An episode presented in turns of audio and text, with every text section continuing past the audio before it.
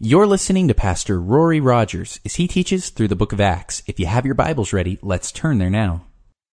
Acts chapter 1, the risen Jesus is just about to ascend into heaven, but before he does, he tells the disciples, Go into Jerusalem and wait, and I'll give you the promise of the Father. For John truly baptized with water, but I will baptize you with the Holy Spirit not many days from now. And then Jesus ascended into heaven, and he went, uh, the disciples went into Jerusalem, and they waited for about 10 days. And in 10 days, the promise that Jesus said would happen is the Holy Spirit would come upon them and give them power to be witnesses in Judea and Samaria and the uttermost parts of the world. And so there it was on the day of Pentecost as 120 Christians were gathered together praying in one accord that the Holy Spirit, the third person of the Trinity, uh, uh fell upon and overflowed over the, the uh, 120 disciples and apostles at that time. And the manifestation of that Holy Spirit at that time was the gift of tongues as the whole place was shaken and the wind went through the room and the tongues of fire were upon the uh, apostles' head.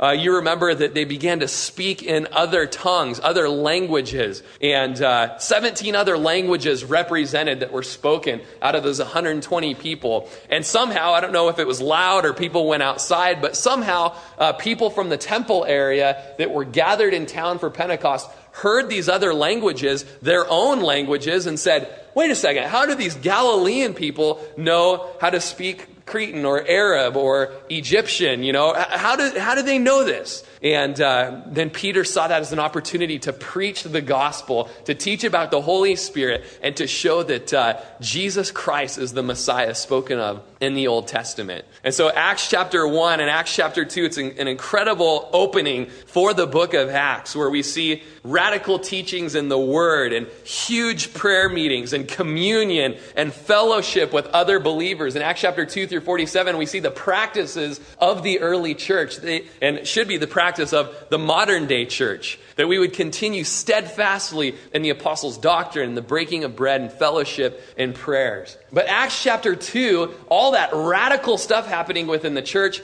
uh, 3,000 people being saved by Peter's message that day on Pentecost. Acts chapter 2 demanded Acts chapter 3 that we studied last week where Peter and John went to pray. It's just their custom. They normally go to pray at the temple. And they met a lame man on the way, as the child, children's song says. He asked for alms and held out his palms, and this is what Peter did say. What did he say? Silver and gold have I none, but that which I have I give to you. In the name of Jesus Christ of Nazareth, rise up and walk. Well, we know from Acts chapter 4 that this man was 40 years old and he'd been lame from his mother's womb, not able to walk. And so that day, Jesus healed this lame man. It says immediately his ankle bones popped together. They received strength and he jumped up and began walking and leaping and praising God. And everybody knew that a miracle had been done that day. Incredible thing. Imagine seeing someone crippled for 40 years and you're thinking, that guy is hopeless guy's life has nothing, you know, nothing to look forward to. And then to see him running around, leaping with joy in his heart. And all of these people in the temple, thousands and thousands of people, came together to see what had happened. And Peter again seizes it as an opportunity to preach the gospel. And last week we studied the incredible message that Peter taught. Uh, and then, as we're going to read here in chapter 4, 5,000 people, men actually, 5,000 men got saved. You know, what an incredible message, incredible opportunity that Peter had there to preach the gospel. And so, just as Acts chapter 2, a healthy, living, vital church, demanded Acts chapter 3, a witnessing, missionary church moving in the power of the Spirit, so does Acts chapter 3 demand Acts chapter 4 persecution. You see, in chapters 4 through 8, we're going to see the beginning of a series of persecutions against the church, which start out against Peter and John by the Sanhedrin, and they'll find their way all to chapter 7, where even Stephen is stoned and killed as the first church martyr. And then in chapter 8, we'll see Saul of Tarsus uh, going around dragging women and children and men uh, into prison for the name of Jesus, some uh, even killing some of these people. And so we see the beginning of persecution against the living, powerful, vibrant church. And all of these acts of hatred that are done toward Jesus are just the beginning of what continues today. Last night, just before I went to bed, I got onto the Voice of the Martyrs website persecution.org. And I saw that in India on June 23rd, 2010, two assemblies of God pastors were leaving the prayer meeting when they were jumped by a mob and beaten with rods. They were then admitted to the hospital and spent some time in the ICU. In Iran, a young man was arrested. He was a Christian and has been beaten and interrogated, uh, not able to see his family or his friends, and he's been suffering from weakness and severe stomach aches uh, while in prison. In Iraq, there was a young man named Benham Sabti. He was a Christian and he died instantly on July 5th. Think about what you were doing on July 5th day after 4th of July. He died when his, uh, a car bomb went off in his car, and local authorities went on to say that he was killed because of his religious identity of being a Christian. In Nepal, on June 13th, Maoist rebels in Nepal attacked Christians that were at an evening prayer meeting. They began to beat the pastor, and the pastor asked them to leave, so they beat him more severely. And then church members tried to step in to protect the pastor, and they too were beaten severely, sent to the hospital. You know, we had our prayer meeting in the park on Wednesday night or Thursday night, and uh, the worst thing we got was some lady in a fancy Audi type car honking all the way down the street, you know. So I don't know what that was all about. Maybe she was excited that we were praying or something, but certainly we haven't been beaten with rods or attacked at our prayer meeting in the park. On the 4th of July uh, in India, a professor at a, at a normal college had put some questions, random generic questions about Christianity in his uh, final, and uh, some Muslim zealots didn't like that, and so they got a van and kidnapped this uh, professor, amputated the lower part of his arm, and stabbed him with knives. Uh, 4th of July. What were you doing on the 4th of July? You know, it's way different in other parts of the world. That's why we're told in Hebrews to remember those that are in chains and to pray for them as if you are chained right there with them. Not to forget those who are suffering for Christ. But we all see it has its roots here in a living, vibrant church. Man, if you are being persecuted, it means you're doing something right. If you're living in safety and comfort and not a care of even having someone disagree with your theology, then, you know, it's time to get out of the box a little bit and start opening your mouth about Jesus. But persecution, it's something that's included in Jesus' great commission to us. Believe it or not, the book of Acts actually has a great commission. You'll receive power when the Holy Spirit comes upon you, and you will be witnesses to the rest of the world. And that word witness, remember, it's the word martyr. When you have the power of the Holy Spirit upon you, you'll be able to be a martyr. And we're not talking strap bombs to your chest and go get in a bus or something like that. Not at all, farthest from that. But it's living for Jesus in such a way that you are not afraid to die for him if that opportunity or if that should arise. You know, one man just put it so well, and I always say it because I own it that dying for Jesus doesn't make you a martyr. It just shows who the martyrs already were. As Christians, we're to be living martyrs for Jesus. Everything that we are, it's, it's His. We're not even alive anymore. We've been crucified with Christ, but we live. And the life that we live now, it's not, you know, it's not in of ourselves. It's by faith in the Son of God who loved us and gave Himself for us. And so here we are, the persecution begins as Peter and John have been bold to open up their mouths and start preaching the gospel. Verse 1 Now, as they spoke to the people, the priests, the captains of the temple, and the Sadducees came upon them. So we see the captains of the temple. These are the guys that arrested Jesus. It's really captain of the guard, the guys that arrested Jesus in the Garden of Gethsemane. We see the Sadducees. They were religious leaders, uh, major religious leaders in Jerusalem, and uh, their main theology was that they didn't believe in the resurrection from the dead, they didn't believe in miracles, and they didn't believe in angels or demons. And the classic Sunday school way to remember who the Sadducees were is that the Sadducees were sad, you see, because they didn't believe in the resurrection or angels. You know, that bums everybody out when you don't believe in angels. Just watch Touched by an Angel. Um, but remember, it was the Sadducees who tried to trip Jesus up with that tricky question about marriage in heaven. And they came and they said, hey, according to Moses' law, if a woman marries a man and the man dies, then she needs to marry that man's brother. Well, what if that brother dies and she marries the next brother? And he has seven brothers, all of them die, and she had to marry all of them. Then she dies and goes to heaven. Whose wife is she? Huh? Huh? If there's a heaven, huh? Then what? Then what? And Jesus says, you know what? You guys, you err because you don't know the scriptures or the power of God. First of all, in marriage, there, in heaven, there is no marriage. But we're like the angels. No one's married. All of our love and affection is pointed towards Jesus. All of our worship and adoration, it goes towards the Lord. And then he goes on to say, that, uh, and you also don't know the scriptures because in the Old Testament it says, I am the God of Abraham, Isaac, and Jacob, not I was the God of Abraham, Isaac, and Jacob. They're alive right now. They're not dead. And there's going to be this incredible resurrection. And so he, you know, put that in your pipe and smoke it, is what Jesus basically said there in Matthew chapter 22. But we see that the priests and the captains of the guard, the policemen of the temple, and the Sadducees all came upon Peter and John. And by this point, a lot of the other church was there as well. Now, when was the last Bible big study that we did on that word upon? Anybody remember? Acts chapter 1, verse 8. You'll receive power when the Holy Spirit comes upon you. And so when we have the Holy Spirit come upon us, it means to overflow like torrents of living water. We have power. We're enabled to be ministers of Jesus. The opposite is happening here when they came upon these religious, self righteous men came upon them and tried to quench the ministry that was happening there.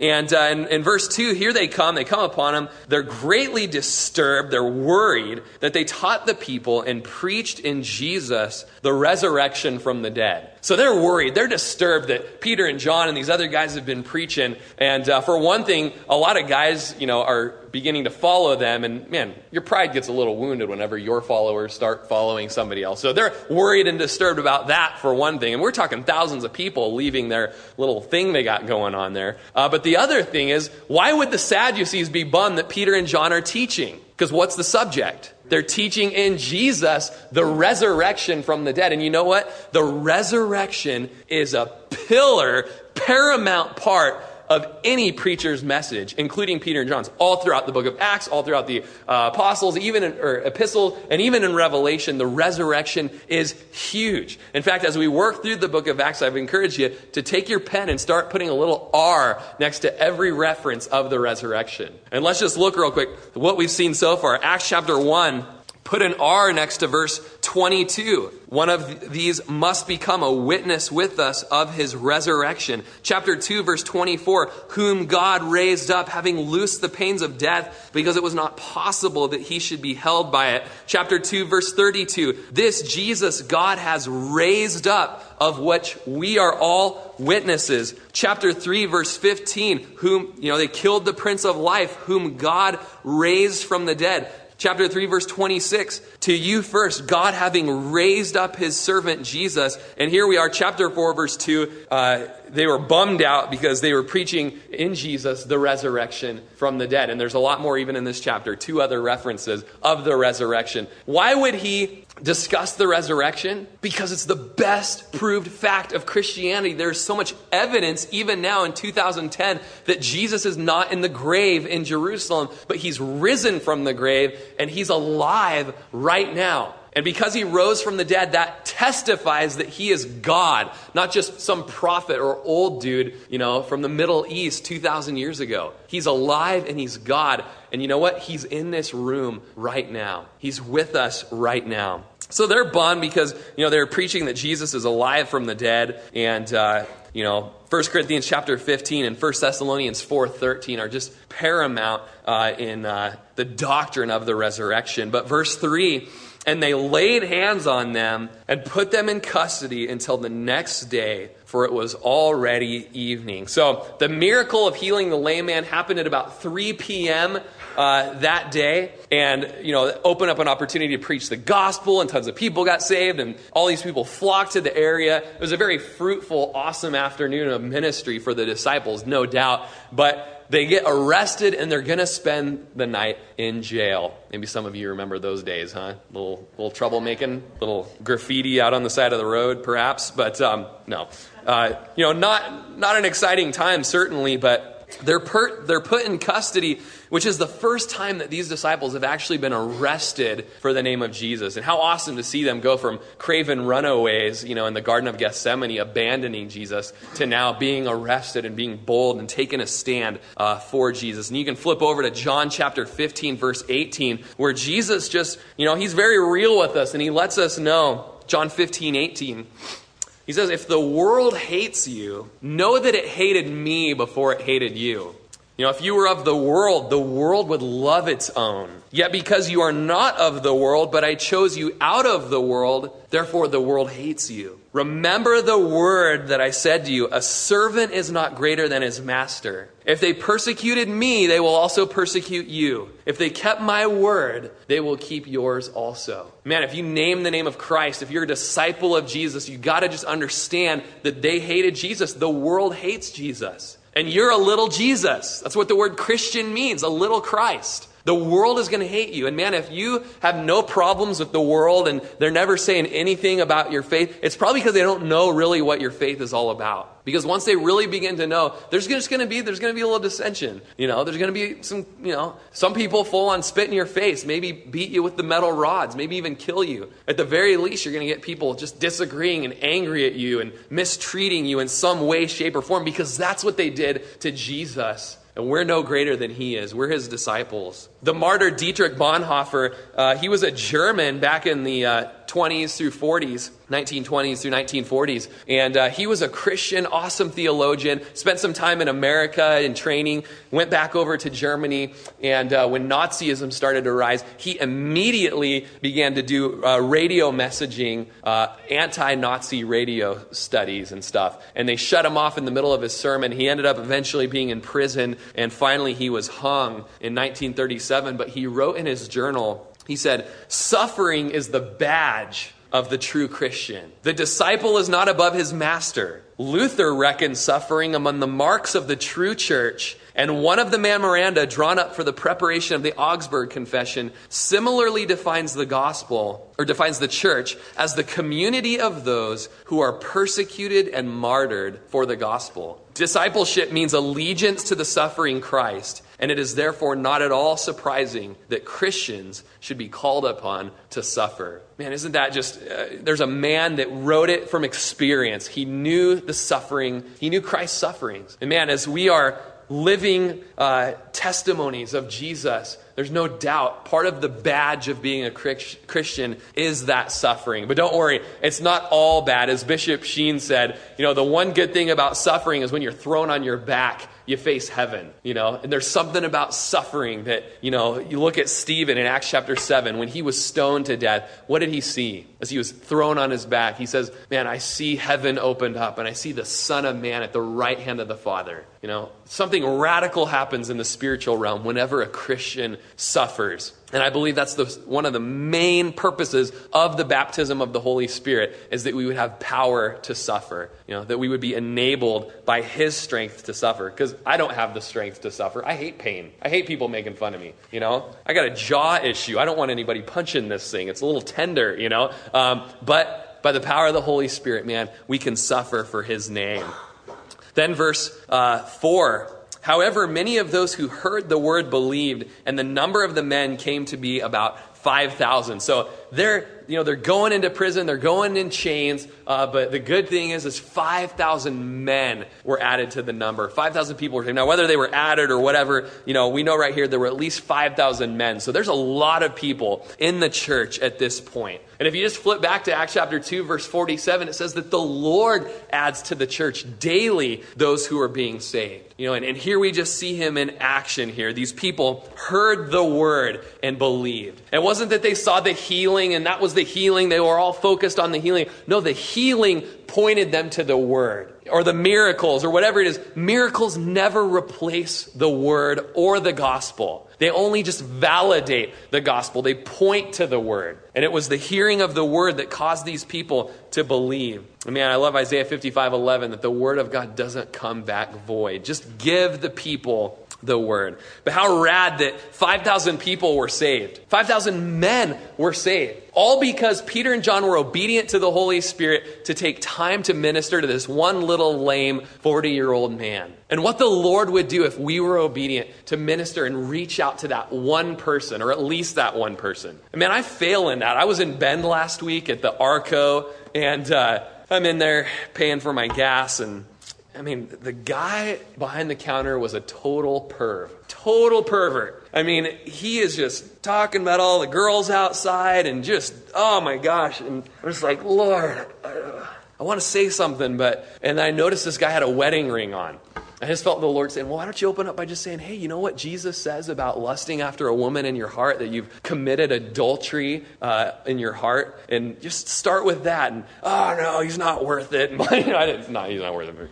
I'm totally worth it. But, you know, uh, but uh, it's late and uh, just got done watching Toy Story 3 and, you know, tons of excuses. And I, I ignored the Holy Spirit. I missed out on, man, there's a guy, Kyle, you live in Bend, you take care of him for me, okay? There's a guy in Bend that needs, needs Jesus. And I neglected the Holy Spirit that's moving on my heart. And man, if I would have been obedient, no doubt, oh, there's this lame guy, he's been here forever. Uh, uh, you know, no, he was worth it, and the Lord moved radically because of their obedience to minister to this one guy. So, man, take time to reach out and disciple individuals, and obviously, I'm growing in that as well. Verse 5 And it came to pass on the next day that the rulers, elders, and scribes, as well as Annas, the high priest, Caiaphas, John, and Alexander, and many, as many as were of the family of the high priest, they were gathered together at Jerusalem. And when they'd set them in their midst, they asked him, By what power or what name have you done this? So we have a description of the Sanhedrin here. The Sanhedrin was the kind of the supreme court in Jerusalem. These, this is the, the big wigs, the big guns of religion, uh, and uh, major court hearing happening here. Um, we've got rulers, elders, scribes. We've got Annas and Caiaphas there. Now remember, Annas and Caiaphas, you can read about them in John chapter 18, that these were guys that sent Jesus to the cross. You know, Caiaphas is Annas' Annas' son-in-law, and uh, these were the very guys that, you know, literally said, crucify him, we want Barabbas instead. And so, uh, you know, Peter and John are looking into the very eyes of the men that condemned their Lord, and they might be thinking, we're going to face a similar fate. We could meet the cross tonight. And, uh, you know, the, the whole high priest family was there. And then, you know, their question by what power or by what name have you done this? Now, something that we're going to teach you on Saturday is, you know, basic Bible observation is you want to note repeated words in the text. And you might circle every time we read the word name. Why? That's the dumbest thing I've ever heard of. Because name speaks of power and authority. And when it comes to Jesus, his name is power and authority. And we're going to get into it even more. But they want to know who's the power, who's the authority that you're going around healing people left and right and preaching the name of Jesus. Who do you guys think you are? That's what they wanted to know. And, uh, and verse 8 so Peter, filled with the Holy Spirit, said to them, Rulers of the people and of the elders of Israel. Now, man, I love that Peter again uh, sees and seizes an opportunity to share Jesus here. And he uses a direct question about his faith as an open door. You know, we all have these direct questions about our faith. You know, are you know, I love this that the world asks, "Are you religious?" What religion are you? I mean, you remember being asked that? Or, yeah, re- I hate the word religion because for me, Christianity is not religion. It's a relationship with a living guy, the living God. It's not religion and tradition and all of that, you know, but all, we all have these opportunities where people say, what religion are you? Or, oh, you go to church? That's kind of weird. What's that all about? Or, you know, there's all these little open doors and Peter uses it. He seizes it and, and he uses it. And I just love observing um, how Peter kind of jumps into these gospel messages. You know, in chapter 2, verse 14, it says, Peter, standing with the eleven, raised his voice. That's how he got into it. He's standing there and he raises his voice to start preaching. In chapter 3, verse 12, when Peter saw it, he responded to the people. It's just responding is all, you know, these times of witnessing. That's all it is. It's responding to the situation that the Holy Spirit has put us in. It's seeing the pervert at the gas station and responding to the Holy Spirit moving on your heart to talk to him. And I didn't. and you guys got to be better than me, okay? Um, teach me how you do it, will you? But notice there that he was filled with the Holy Spirit. You might underline the word filled and just write next to it that it means to be continually filled. It's the word pletho, to be continually filled. You know, I believe that baptism with the Holy Spirit, it, it's, a, uh, it's an experience separate from salvation, although it can happen at salvation, it can happen at baptism, it can happen when someone lays hands on somebody. You know, we read the book of Acts, God's not in a box when he pours out his Spirit upon a believer, but you know, as it's happening here, uh, we see that Peter had already been baptized with the Holy Spirit, and here he's getting baptized with the Holy Spirit again. You know, in Acts chapter 2, he was baptized with the Holy Spirit. And then here he is again being filled or baptized or overflowed or indwelt, however you want to say it. Peter's getting it. He's getting, he's receiving the power that comes from the throne of God. And so there's this continually filling. It's like sticking a garden hose in a glass of water and turning it on high. Just this, you know, oh man, I, just, I have this power that's just gurgling up out of me. Gurgling, yes. Um, John chapter 7, verse 37, Jesus foretells that this is going to happen in the life of a Christian. John t- chapter 7, verse 37, it was the last day, the great day of the feast, and Jesus stood up and cried out. I mean, picture Jesus at the temple crying this out. If anyone thirsts, let him come to me and drink. He who believes in me, as the scripture has said, out of his heart will flow. It's a prolonged action, like a river not ending, flow rivers or torrents of living water. But this he spoke concerning the Spirit, whom those believing in him would receive. For the Holy Spirit was not yet given because Jesus was not yet glorified. And so for us in 2010, man, every day we can start our day by yielding to the Holy Spirit and saying, Lord, just pour out your Spirit afresh on me today. I need the power of your Spirit that I can live for you. You know, in my job, whatever job it is, Lord, I got it. I got nothing. You know, I need your power. I need your strength. And so here, Peter walks in the filling of the Holy Spirit and he towers above these religious big guns. And he says, Rulers of the people and elders of Israel, if we this day are judged for a good deed done to a helpless man, by what means he's been made well, let it be made known to you and to all the people of Israel that by the name of Jesus Christ of Nazareth, whom you crucified, whom God raised up from the dead, by him this man stands here before you whole. So he says, Hey guys, if we're on trial in the Supreme Court here for healing a man that's been lame and crippled from his mother's womb, and obviously that's not why they're there. In fact, Jesus asked the same question in John uh, chapter 10 when the Jews took up stones to kill him, Jesus said, For which one of these good works that I've done are you going to kill me? And they said, It's not for the good works that we're going to stone you. It's because you, being a man, claim to be God. And it's the same thing that's happened here with the disciples. They're not going to get killed and they're not on trial for being really good at healing people. They're on trial for what Peter says right there in verse 10. Let it be known to you and all the people of Israel that by the name, there's that word, circle it, by the power and by the authority of Jesus Christ, of Nazareth, whom you crucified, God raised him from the dead. You know, so he's saying, Jesus is God, he's alive in your face. That's why they're in the Supreme Court. That's why they're on trial. But notice there, he's so bold and he just says, You crucified Jesus. And he's actually talking to the people that did it. And we all crucified Jesus because of our sin, but of course, I was born in 1981, so I wasn't technically there. It was still my sin that held him there. But these guys, man, they were the ones that yelled, Crucify him! And he says, You crucified Jesus. And I love the boldness of Peter because I'm the kind of guy that, you know, my witnessing tact is like maybe at times overly loving and a little overly sensitive to the other person. And when the Mormons knock on my door, you know, the first thing I tell them is, I love you. I love you as a person, you know? And I always say, I believe you're sincere, but I believe you're sincerely wrong. And then I go into just lovingly showing them from the scriptures, and then we leave like, all right, Elder Graham or Elder Bill, you know, all right, yeah, good. You know, and I think there's times where I have friends, uh, two friends that when the Mormons or the Jehovah's Witnesses come to their door, they follow them door to door throughout the neighborhood until they leave the neighborhood. And they say, we're going to follow you and we're going to counter everything you say to our neighbors uh, until you leave our neighborhood. I believe that you're sincere. You know, there's a place for love. There, it's all got to be in love. But I think sometimes we kind of water down the truth by just, oh, let's hug, you know.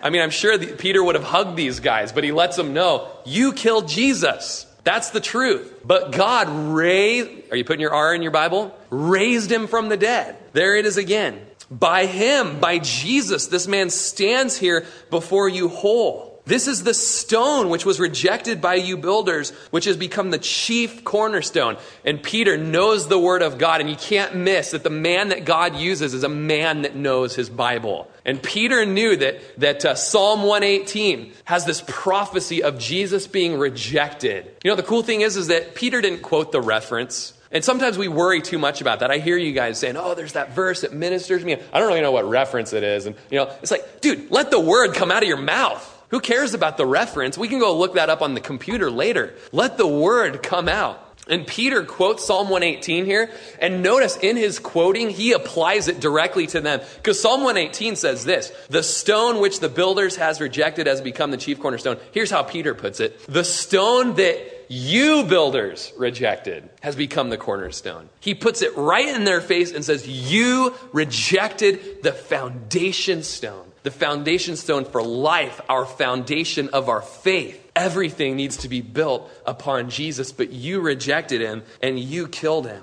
Goes on to say, verse 12, man, verse 12 and 13 are such gems. There's a lot of gems in this uh, chapter. Nor is there salvation in any other for there is no other name under heaven given among men by which we must be saved. Now, you want to memorize a verse, memorize this verse. To the Sanhedrin, it's not the name of Moses. To the, to the Muslim, it's not the name of Muhammad. To uh, the Mormon, it's not the name Joseph Smith. To you know, the Roman Catholic, it's not the name of the Pope. To the Christian, it's not the name of Billy Graham. It's not Rory's name. No other name. All other names are worthless. It's the name of Jesus Christ. And it's by faith in that name and that name alone that you must be saved. You must be saved. It's in His name, and it's only in uh, His name. Buddha, Confucius, Muhammad, none of those names work. Well, Rory, you're being really narrow minded. I mean, 2010, bro. You know, you can take a plane down to New Zealand, and there's a lot of guys that would disagree with you down there. You know what? Narrow minded, yes. But Jesus was narrow minded. When in John chapter 14, verse 6, he says that I am the way, the truth, the life. No man comes to the Father but by me. There's no other name, there's no other way. And Jesus says, enter by the narrow gate. I'm a narrow way. Broad is the way that leads to destruction. Everybody wants to go the easy way, but it goes towards destruction. Narrow is the path that leads to salvation, and there aren't very many that go by it. And we live in that day and age of ecumenical movement where,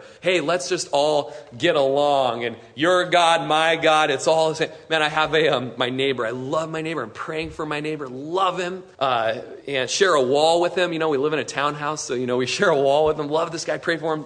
Jack, you can pray for him too. And Jack's an agnostic, a retired biology teacher. And uh, he told me the other day that, yeah, I'm going to Seattle and my daughter's getting married and and uh, she's a buddhist and she's marrying a native american and you know they're going to do this buddhist native american dance and all this stuff and as he's you know i'm just like you're sincere? But no um, no i love him so much i'm just you know and he knew that i you know he just knew as he's talking he's just like this is and he just goes man it's not going to be good you know and i go you're going to do the dance though aren't you? He's like probably you know but you know it's not Buddha or yeah, well I'm you know I'm Omaha Indian, so you know I love the I love the Native Americans as much as the next guy, but the Omaha Indian needs to believe in the name of Jesus. And the New Zealander needs to believe in the name of Jesus. Well, that's just not fair. Well then get on a plane and go down there and tell them about Jesus if you don't like it. We need that's our job. We need to go around, we need to tell people about Jesus so that it is fair. We're his vessels to get the gospel message out there. And there's no other name given among men under heaven by which men must be saved.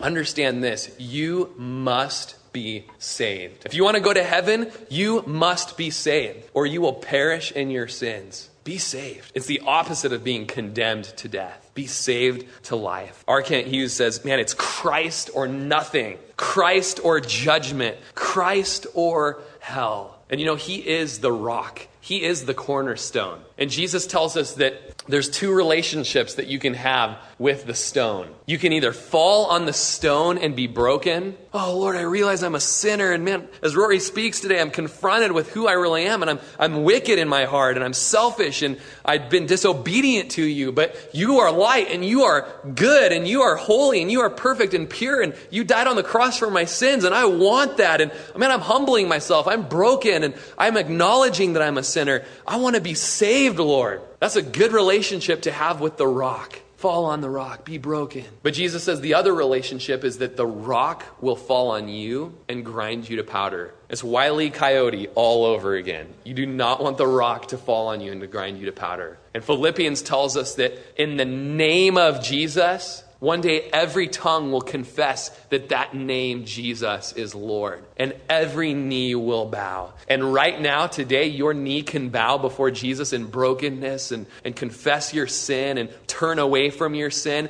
and allow Him to convert you and make you a new person. Or one day, you will hate it, but you will stand before Him and you will see how awesome he is, but you've hated him your whole life, and you're going to be compelled to get on your knee and bow before him and confess him as Lord, but your whole life you've hardened your heart towards him and you really don't want to confess him to be Lord, but you have to do it anyways, and then you'll, because you wanted to be separated from him so bad, you're going to get to be separated from him for the rest of eternity in hell, and you will be crushed by the rock. It's your choice fall on the rock and broken, be healed, be restored, be a new creation, awesome, or be crushed by the rock. It's your choice.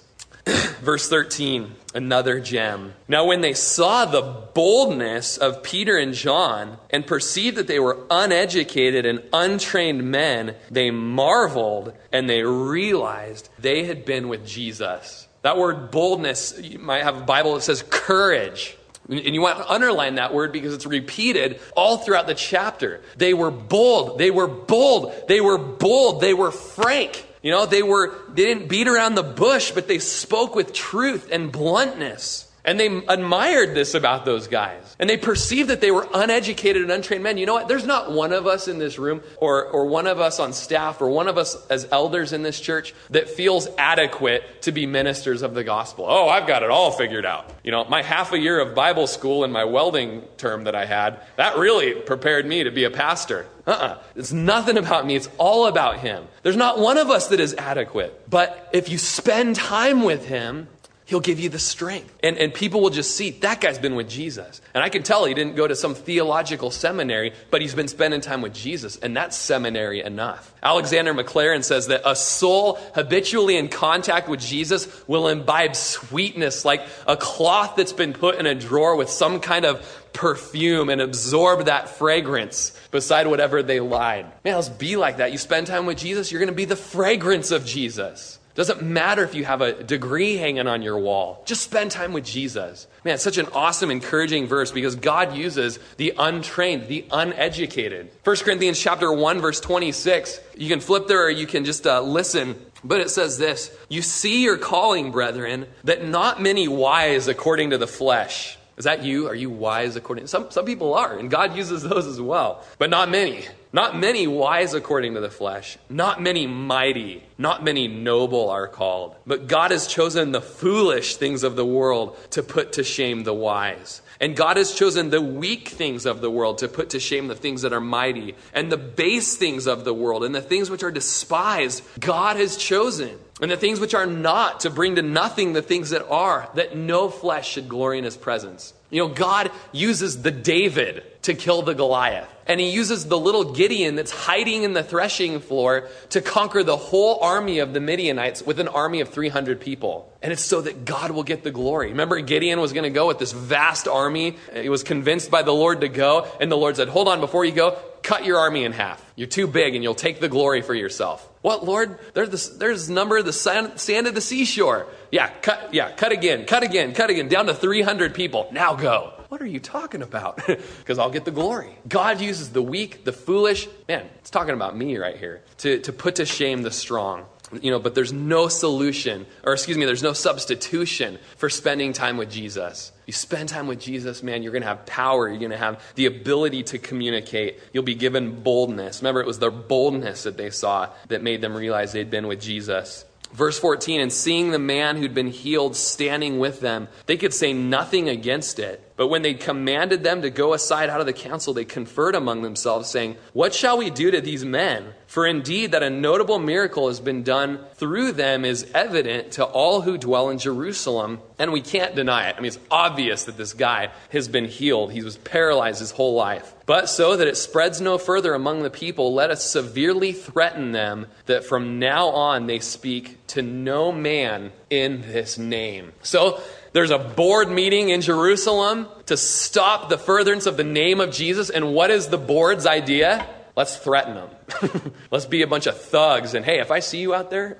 take it to your knees, man. You know, that's all they got. We're, we're going to threaten you. We're going to, don't you, oh, so help me, you know. You know what? There's a board meeting going on in hell what are we going to do? I'm starting to see that lady or that guy in, in Prineville starting to get a little bit fired up for Jesus. What, what should we do? Hey, let's threaten them. Let's threaten them. That'll stop them. And, uh, but by the power of the Holy Spirit, it doesn't stop us. You know, when we walk in his power, we're not afraid of that. Verse 18 so they called them and commanded them not to speak at all, nor teach in the name of Jesus. Too much power in that name. Stop that. You know, hate that name. Sends shivers down my back. I remember when I was in high school, my youth pastor worked for um, this place in Corvallis called the Children's Farm Home. And a lot of people in ministry worked there. It was a good side job to have. But it was ministering to kids from rough backgrounds. And there was so much spiritual darkness. We'd always hear stories of like spiritual stuff going on there. And uh, one day, my youth pastor said, uh, Today I was at work, and this boy just started screaming. He's all over there by himself, and he just started screaming and saying,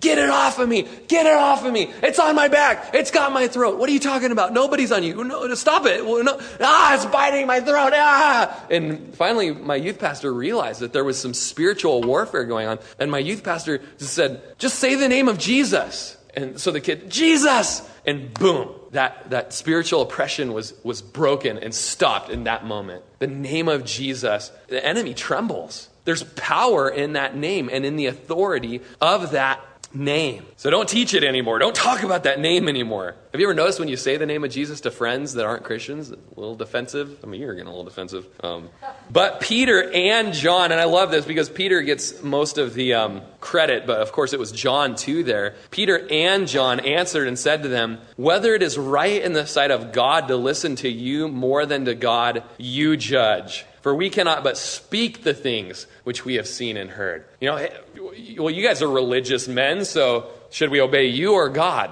Well, I mean, I suppose you should obey God. But okay, well, we're going to obey God then. And in chapter 5, we're going to see a similar situation like this. But you know, we are told in the scriptures, Romans chapter 13, and, and I believe it's 1 Peter chapter 2, we're told to obey the governing authorities, to submit to the governing authorities. And that's true. We're to pray for our president and submit to our government and obey the speed limits and obey the police officers and all of that. We are until they ask us to do something that's disobeying the word of God, something that's sin. And then and only then can we say, like these guys, should we obey God or should we obey, you know, the state trooper? You know, who should we obey? Should we obey, obey the president or should we obey God? Obviously God. But that applies to all of our relationship where there's some sort of order, whether it's in our marriage. Wives, the only time that you shouldn't submit to your husband is if he's asking you to sin in some way uh, and and you know cheat on your taxes or something like that you know man you have to make a stand children with parents you know, employees with employers. There's a line that's drawn when we're asked to go against what God is telling us to do. And so, good, good uh, principle there. But I love verse 20. We can't but speak the things that we've seen or heard. We can't shut up. And I wonder if it was John that spoke right here, because in John's gospel and in First John, John mentions, This is whom, he's talking about Jesus, this is whom I've seen with my own eyes. I've touched Jesus. I've seen Jesus alive. My hands have handled him.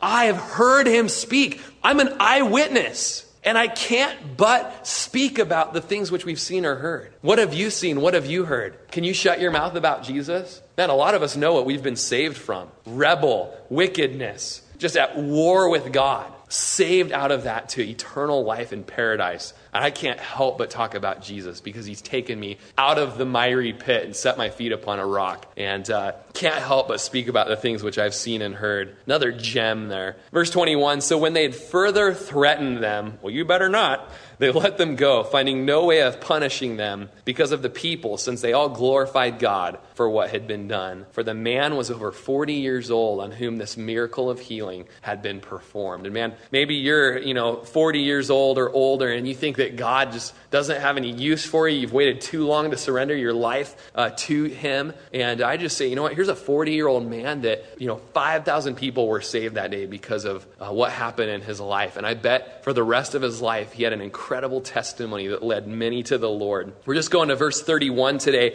but uh, verse 23 says So being let go, they went to their own companions and reported all that the chief priests and elders had said to them. So when they heard that, they raised their voice to God with one accord and said, Lord, you are God who made heaven and earth and the sea and all that is in them. And so, man, have you ever been in a, in a spot where um, some news came to you, or someone came with good news, or maybe bad news even, and it just caused everyone in the room to just re- either rejoice or to, to pray in one accord. Maybe you can think of that time. I've been, you know, good times and bad times that you get the news and just everyone comes together in, in one accord. They begin to either pray or worship. And as they do pray or worship, their prayer is filled with doctrine, verse 24. They start out their prayer by saying, Lord, you are God who made heaven and earth and the sea and all that is in them. And man, I love that. Whenever you start out your prayer, especially when you're going through a hard time in life, pray about how big and powerful and mighty God is because it really puts things in perspective. Went home from prayer on Thursday night, was waiting for my mom to get here, and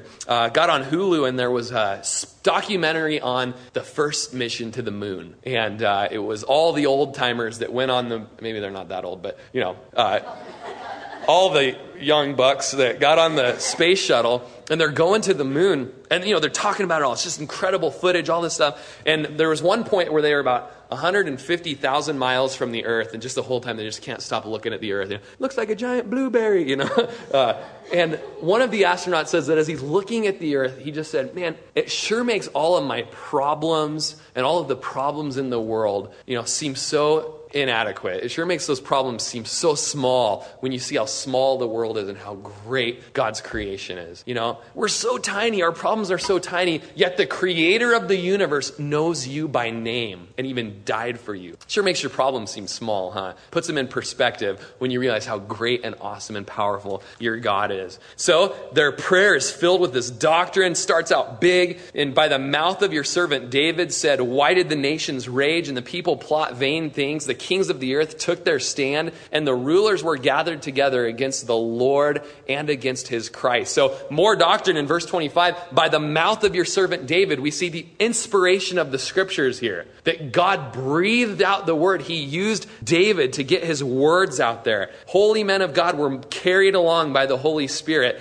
to write Psalm chapter 2, verses 1 and 2, a prophecy about the Messiah having all the kings of the world come against him uh, there in Psalm 2. You can read about it later. But um, in verse 27, for truly against your holy servant Jesus, whom you anointed, both Herod and Pontius Pilate, with the Gentiles and the people of Israel, were gathered together to do whatever your hand and your purpose determined before to be done. So, Lord, this is all prophecy that you knew, that you, you know, God's sovereignty here. You were in control, and it all happened here in Jerusalem. You're a sovereign God, verse 28. That's all part of our prayers, is understanding the sovereignty of God. Verse 29 Now look on their threats and grant to your servants that with all boldness we may speak the word of God. You know, notice that in their prayer, they didn't ask for, uh, you know, and Lord, just let a big lightning bolt just kazam on the Sanhedrin, you know, or Lord, just take away all this suffering. We, we don't want that. We don't need that. Come on, Lord. You know, no, they said, Lord, give us boldness that we could keep breach, uh, preaching in the midst of this suffering. And I love what Phillips Brooks said. You know, he said,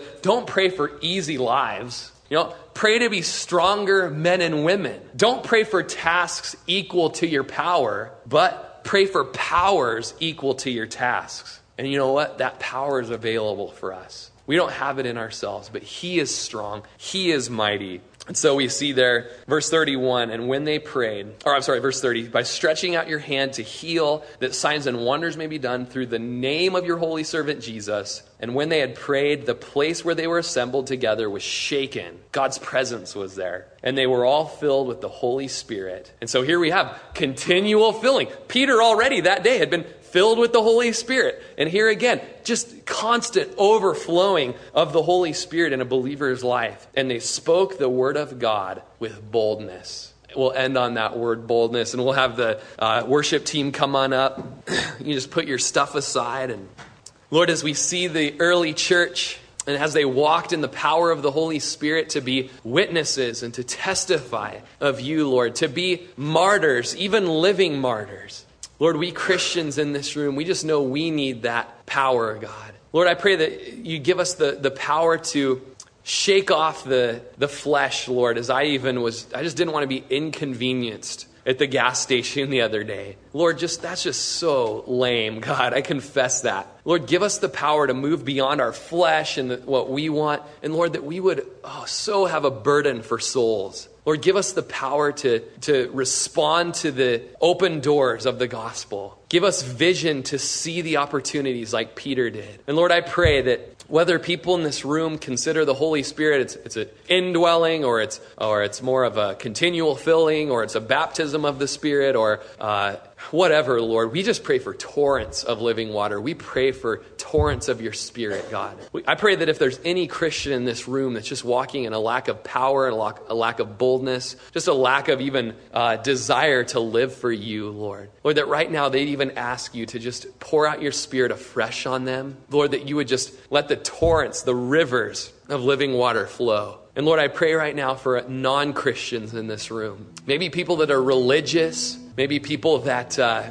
are nice people, but Lord, they're unsaved. Lord, they're people that have their confidence in their name or the name of some other God or you know the name of the club that they're a part of that's very humanitarian or whatever, Lord. But Lord, I pray right now that they'd realize those names are not going to save them. They're perishing in their sins with those names. Only the name of Jesus has the power to save because it was Jesus that shed his perfect, innocent blood so that he could attribute righteousness into our account. And Lord, I just pray right now for those people that they would respond to your Holy Spirit just as he tugs at their heart, Lord, that they would respond and that they would be saved today. And maybe right now, today, you walked in this room and you were a, not a Christian, you were not saved. A good person, sure. Nice, sure. You think you're a good person? Sure. Involved in serving the community? Sure. But Jesus Christ isn't your Lord, and his blood hasn't covered your sins. And today you'd like to fall on the rock and be broken so that the rock won't fall on you and grind you to powder. And if that's you today, I just want to ask you to just to respond to him. You know, Jesus says, I knock on the door of your heart. And if anyone hears my voice, let him come and open the door. And if he opens the door, I'll come into him and I'll dine with him and he with me. Today, Jesus is knocking on the door of your heart. Won't you open the door and let him in? And if that's you right now, I just encourage you to respond to the Lord and just maybe even right now where you're at, maybe just lift up your hand between you and the Lord and say, Lord, that's me. I want to be saved. I want to be converted. I want to be a Christian. I want to be saved from my sins. Just the minute your heart believes on the name of the Lord Jesus Christ, Bible tells us that you're saved. And he has such a plan for you and he wants to use you and he wants to become more than your best friend. And he wants you to know all about him and he wants to spend eternity with you. If that's you today and you've responded to the Lord, just enjoy this moment, this new birth in your life. And if you've responded to the Lord today, I just encourage you before you leave to just let somebody know Come and let me know, or let one of the elders know. Let the friend you came with know that today you chose Jesus because he first chose you. You've been listening to Pastor Rory Rodgers, pastor of Calvary Chapel of Crook County, located in Prineville, Oregon.